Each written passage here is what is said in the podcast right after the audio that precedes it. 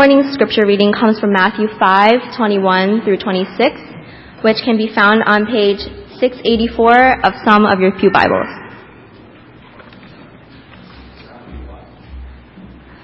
Five twenty-one through twenty-six.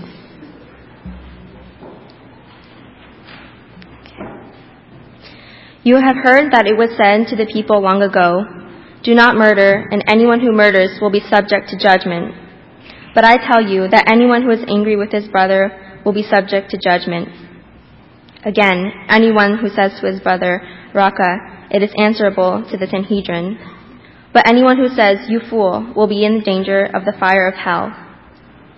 Therefore, if you are offering your gift at the altar, and there remember that your brother has something against you, leave your gift there in front of the altar. First go and be reconciled to your brother, then come and offer your gift. Settle matters quickly with your adversary, adversary who is taking you to court. Do it while you are still with him on the way, or he may hand you over to the judge, and the judge may hand you over to the officer, and you may be thrown into prison. I tell you the truth, you will not get out until you have paid the last penny. May God bless His word.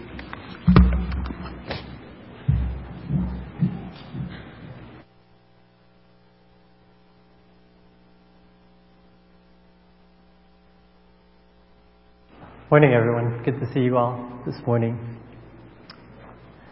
No matter what um, political party you lean towards, be it you know Democrat, Republicans, Socialists, Green Party, Libertarian Party, or even if you're independent, I think, well, hopefully, I think one thing we can all agree on is the recognition of, you know, an increasing of the increasing heated rhetoric that's been going around, and, and it seems to me it's been elevated since the start of the 2016 election process, um, and, and also a, you know, belief that it's just got to stop.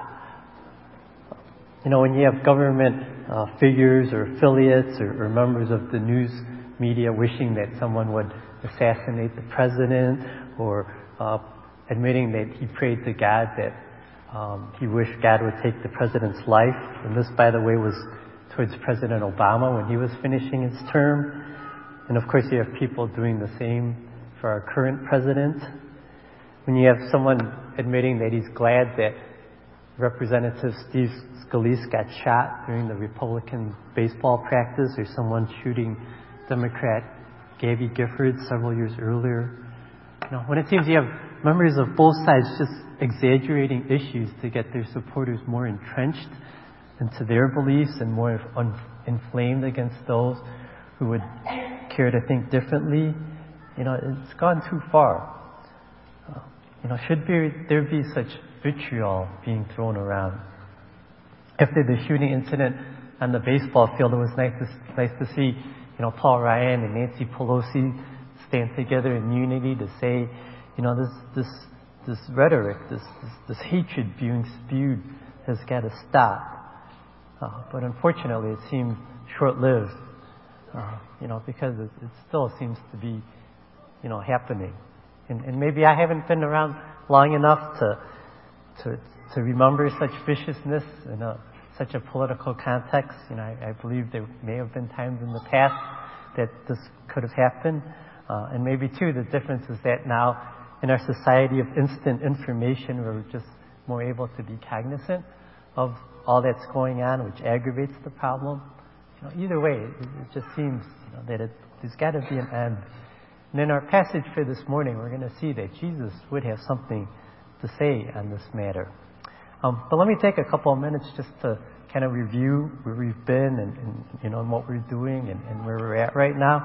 Uh, so as you can see from the you know kind of the header slide that we've been using, we're in the middle of a series on the Sermon on the Mount, which we're calling "Living a Kingdom Lifestyle."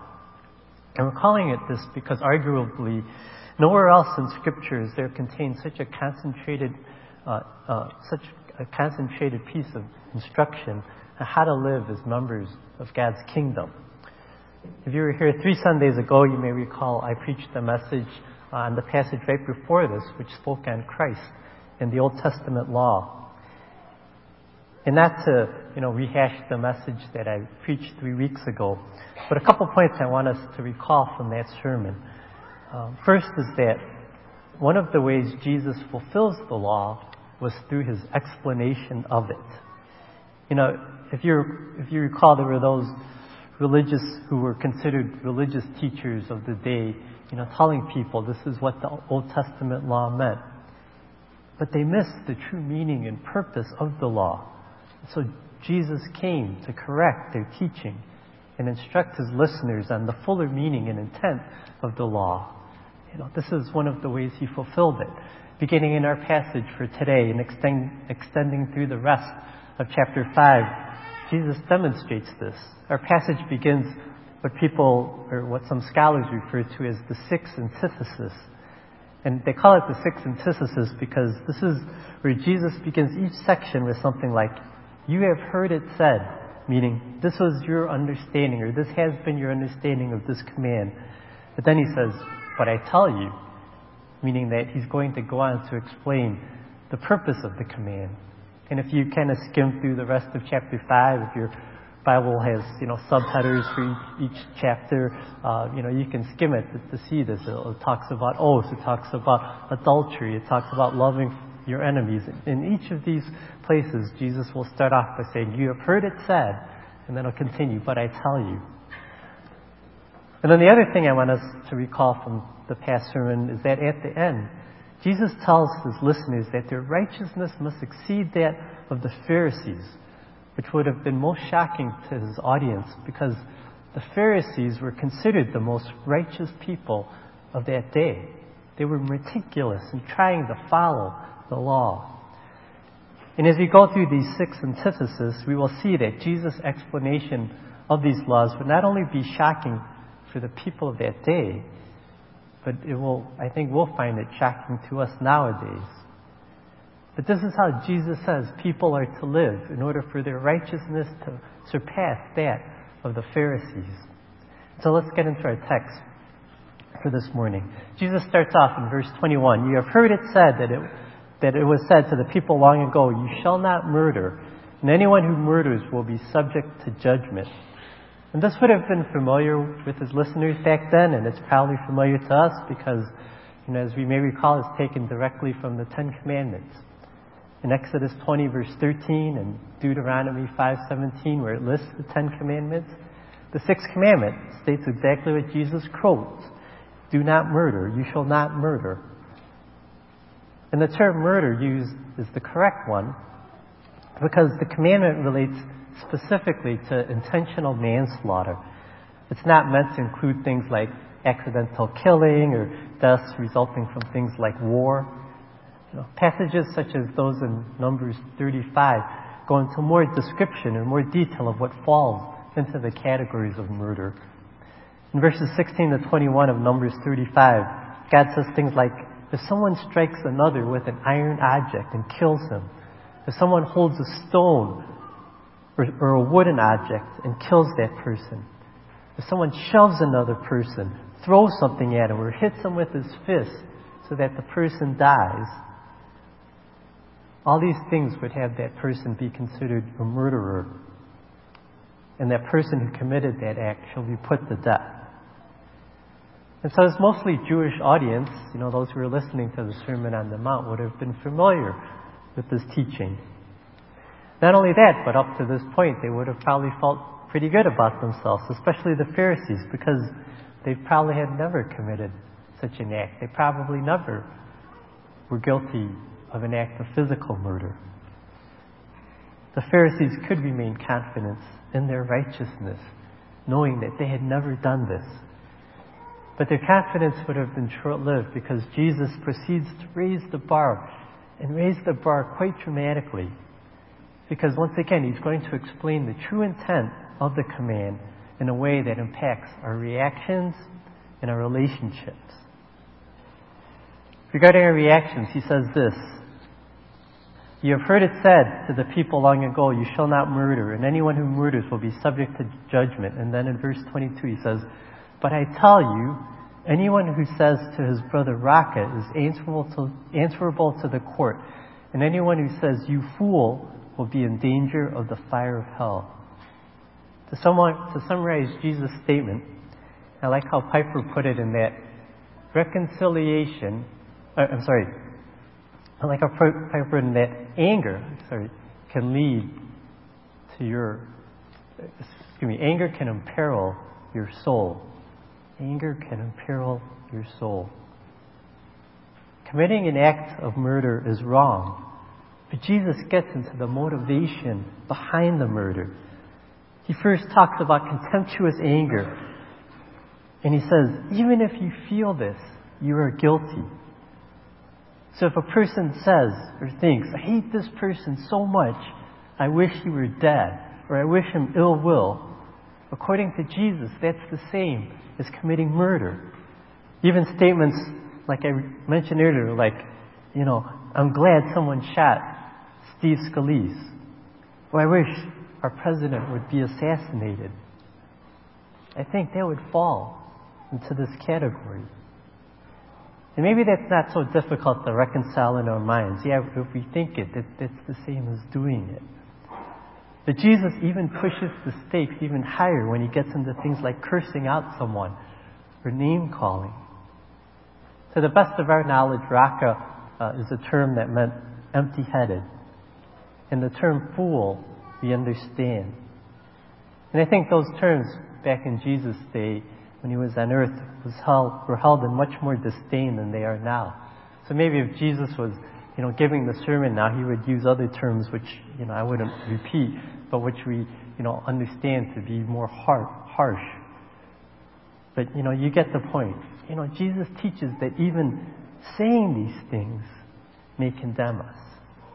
You know, some see the three statements that Jesus made and their consequences. You know, that if you get angry, you're subject to, to judgment. If you call someone Raca, you are, you are guilty in court. If you call someone a fool, you're in danger of the fire of hell as escalations of judgment. But I think they actually refer to the same thing. Doing any one of these things can condemn you before God. Because more so than the physical act of murder, God is more concerned with the hate going on inside a person's heart. You know, at times I've been driving out on the road and maybe I did something unintentionally that another driver didn't like. You know, and then the driver pulls next to me and, and uses one of his fingers to tell me I'm number one. You know, and, and if I build up such contempt for that person that I wish him ill will or harm, from this passage, Jesus would call me out. And he would say, you know, you're the same as a murderer. You know, what troubles us from this teaching is the seemingly great disproportion between what we perceive to be the small sin of anger and its huge consequence. You know, the possibility of eternal punishment in hell. But through this teaching, we must be aware, as one commentator put it, that even ordinary insults may betray an attitude of contempt, which God takes extremely seriously. He takes it seriously because God knows that anger leads to hate. And hate can build up so strongly inside of us that, it, that we begin to wish harm on another person, whether we would physically commit the act or not. So we need to be very mindful of what's going on inside our hearts. In 1 John 3, John restates Jesus' teaching very clearly. He says this He says, Anyone who hates his brother is a murderer. And you know that no murderer has eternal life in him. Jesus even gets more pointed in the next section to teach us that we not only need to be concerned about what's going on inside of us, but we also need to be conscious of what's going on around us regarding our relationships.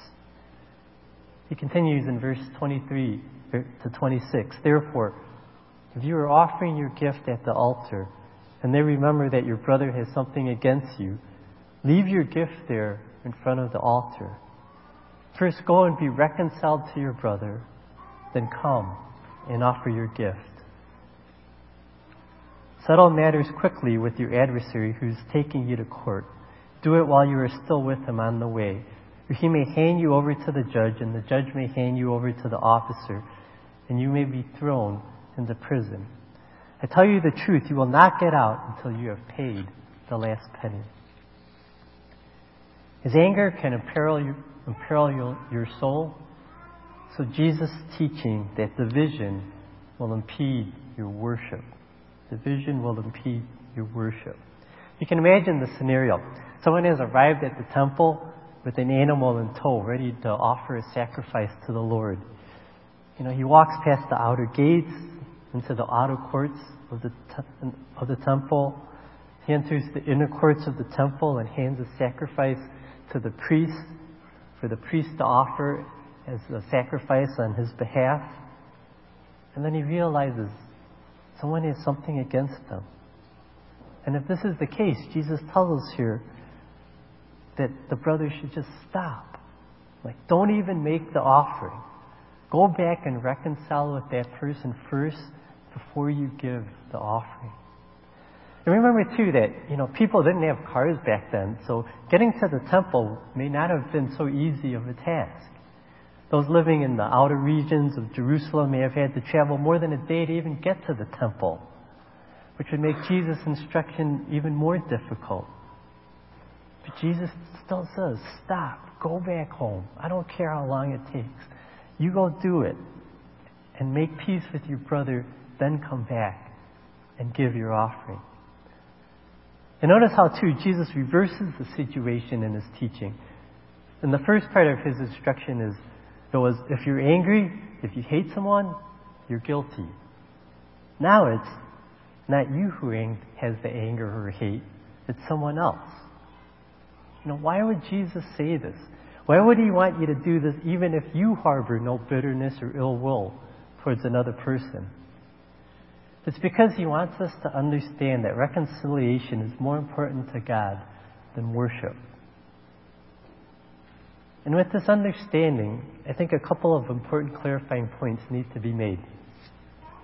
First, when Jesus says, if you remember that someone has something against you, go and leave your gift at the altar, it's implicit that the individual is already aware of a person holding something against you. So if you're not aware of any conflict, you know, go and worship freely. It's not like, you know, before you drop your offering in the offering bag, you have to go around to everyone here, you know, ask, do you have something against me? Do you have something against me? You know, that's not what Jesus is saying. If you're not aware of any conflict, that anyone has, you know, something against you, worship freely. You're fine. Worship with a clean conscience. And also based on the previous, you know, verses, I think also related to this point is what's being referred to is a situation where someone holds bitterness against you because of a wrong or sin you have committed against them. Jesus isn't referring to things like, you know, theological or political differences or minor disagreements. In fact, earlier in Matthew 5, when Jesus is giving the Beatitudes, Jesus tells his listeners that people will persecute you and insult you because of, you know, your relationship with Jesus. So no, you're not, nec- you're not to necessarily feel responsible for all the grudges or anger people may hold against you. But if you sinned against a person through an act or deed, and if he or she harbors resentment against you because of that, you are to go and reconcile with that person. A second point that I feel is important to bring or to mention regarding this aspect is that you are responsible to seek reconciliation, but not necessarily achieve it. Because it takes two willing parties to agree to reconcile. So if you've pursued reconciliation with that person to the best of your ability, but the person is still unwilling to be reconciled with you, it's okay. You've done your part. Romans 12:18 is an interesting per, interesting verse. Uh, Paul says this. He says, "If it is possible, as far as it depends on you, live at peace with everyone." And I think the middle part is key. As far as it depends on you, as much as you have a responsibility to do this, pursue peace, pursue reconciliation. But if it isn't successful, it's okay. You can still have a clean conscience and worship freely. I had a friend uh, who got divorced several years back. And, um, you know, he got divorced because his wife um, wanted to divorce him. Um, you know, they both uh, claimed to be believers, and um, you know, my friend did all he could to try to pursue reconciliation. He was willing to go to counseling. He was willing to do whatever it took to, to try to seek reconciliation. But the wife says no. You know, said no, I want a divorce. And he had to, you know, go along with it because the wife was unwilling to pursue reconciliation. So you can pursue it to the rest, you know, best of your abilities, and it may still may not be successful. But it's okay. If you've done your part, you can have a clean conscience, you can worship freely. But if you haven't tried to pursue that reconciliation, Jesus would tell you, go and do it. And go and do it immediately. Jesus would go so far to instruct us to like leave service now and take steps of reconciliation because to him that's more of a priority. He implies that your worship now won't make a difference if you haven't reconciled with your brother or sister. Okay? And from these three verses, or four verses from 23 to 26, I believe the two examples given, you know, a brother who sins against you or an adversary taking you to court, are given in order for Jesus to show the scope of his instruction. We must not only pursue reconciliation with other believers, those who are referred to as brothers and, of course, our sisters. We must pursue reconciliation with unbelievers, those who Jesus labels here as our adversary. Jesus stresses human reconciliation over worship because he knows as much as we do that reconciliation is a lot harder than giving a sacrifice or giving an offering. It's much harder for us to go up to someone and ask forgiveness than it is for us to write a check and drop it, you know, in the offering bag. But Jesus teaches this is how your righteousness is to be greater than the Pharisees. This is how you will show that you are different as my followers from the rest of the world. And I know when we reflect on Jesus' teaching in this manner, you know, it's easy to feel accused. I mean, you know, have you ever felt contemptuous anger against someone? Have you cursed at someone, whether loudly or under your breath? Have you had broken relationships that you weren't so desirous to reconcile? You know, who is a murderer? According to Jesus' teaching, we all stand condemned. You know, he set the standard so high that no one could keep it. And in one sense, that's exactly what he wants to do. Jesus wants people to recognize that none of us can meet God's righteous standard on our own.